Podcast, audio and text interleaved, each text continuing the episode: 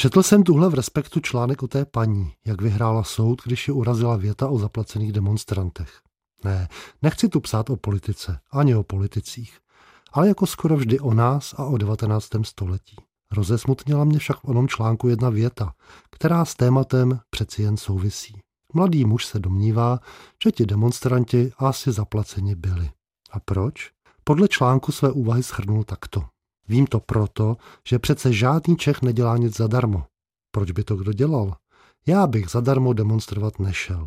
A podle mě nikdo. No, kdyby to opravdu naši situaci vystěhovalo, byli bychom tak hluboko v háji, že by nám už nic a nikdo nepomohl. Mladý muž v tom není sám. Něco podobného jsem v různé variantě a během dlouhých let slyšel i od lidí jinak celkem činných a činorodých. Zadarmo přece nikdo nic neudělá. Ani kůře zadarmo nehrabe. Kdo nekrade, okrádá rodinu. Až si někdy říkám, jestli by se na vlajku nad hradem nemělo vyšít spíš něco takového, protože to lépe vystihuje naše žitou skutečnost, než optimistická věta o vítězící pravdě. Co mi na tom přijde ale obzvlášť smutné, je ta samozřejmost, s jakou jsou tyhle slogany vyslovovány. Někdy je v tom snad až jakási hrdost. Heleďte, já vím, jak svět funguje, mně nebude nikdo nic vykládat, ani kuře nehrábne, pokud z toho nic nemá. A v podtextu je samozřejmě i snaha obhájit, proč sám nic jen z čistého nadšení pro dobrou věc udělat nechci. Člověk tak nějak cítí, že to není dobře, ale když se to zaštítí takovou obecně sdílenou pravdou, nějakým takovým rčením, jakým v Čechách Bůh ví, proč říkáme bonmoty, hned se to zdá snesitelnější a společensky přijatelnější.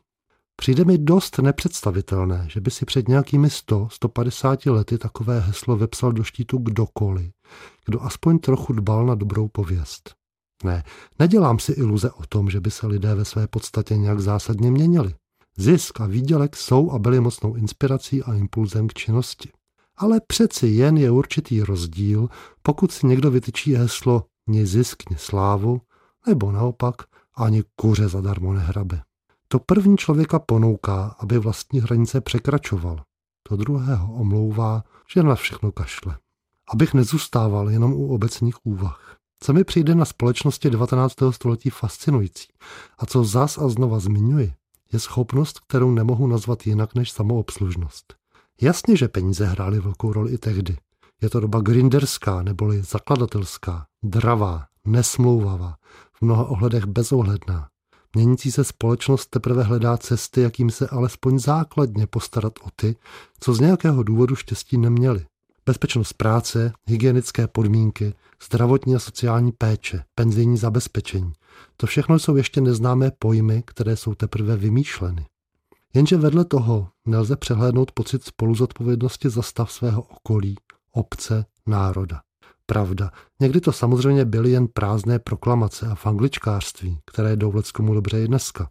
Ale když se podíváte na tu pestrost spolkového života, na ty stovky spolků a stolních společností, které jenom v Plzni působily, takový majitel tiskárny a nakladatel a také Sokol, Jan Robert Port, si musel pořídit notýsek, který měl napsány desítky spolků, do kterých patřil.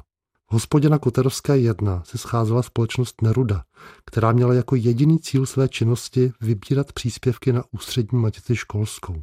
Mezi desítkami členů najdeme továrníka Cingroše i dělníky z Petrohradu. Profesor průmyslové školy Alexander Sommer Batěk kromě výuky spolu vytvářel chemické názvosloví, propagoval abstinenci, esperanto a mír mezi národy a v zájmech všelických, tak se jmenoval časopis, který vydával, utopil spoustu vlastních peněz. Až půjdete kilometrovkou, vzpomeňte si, že ji a spoustu dalších alejí a sadů nevysázela žádná zpráva veřejného statku, ale okrašlovací spolek. Jednatelem mu dělal učitel Jan Krs, když zrovna nespíval s pěveckým spolkem Hlahol v Plzni či Paříži, nebo později s Ladislavem Lápkem nezakládal školské muzeum.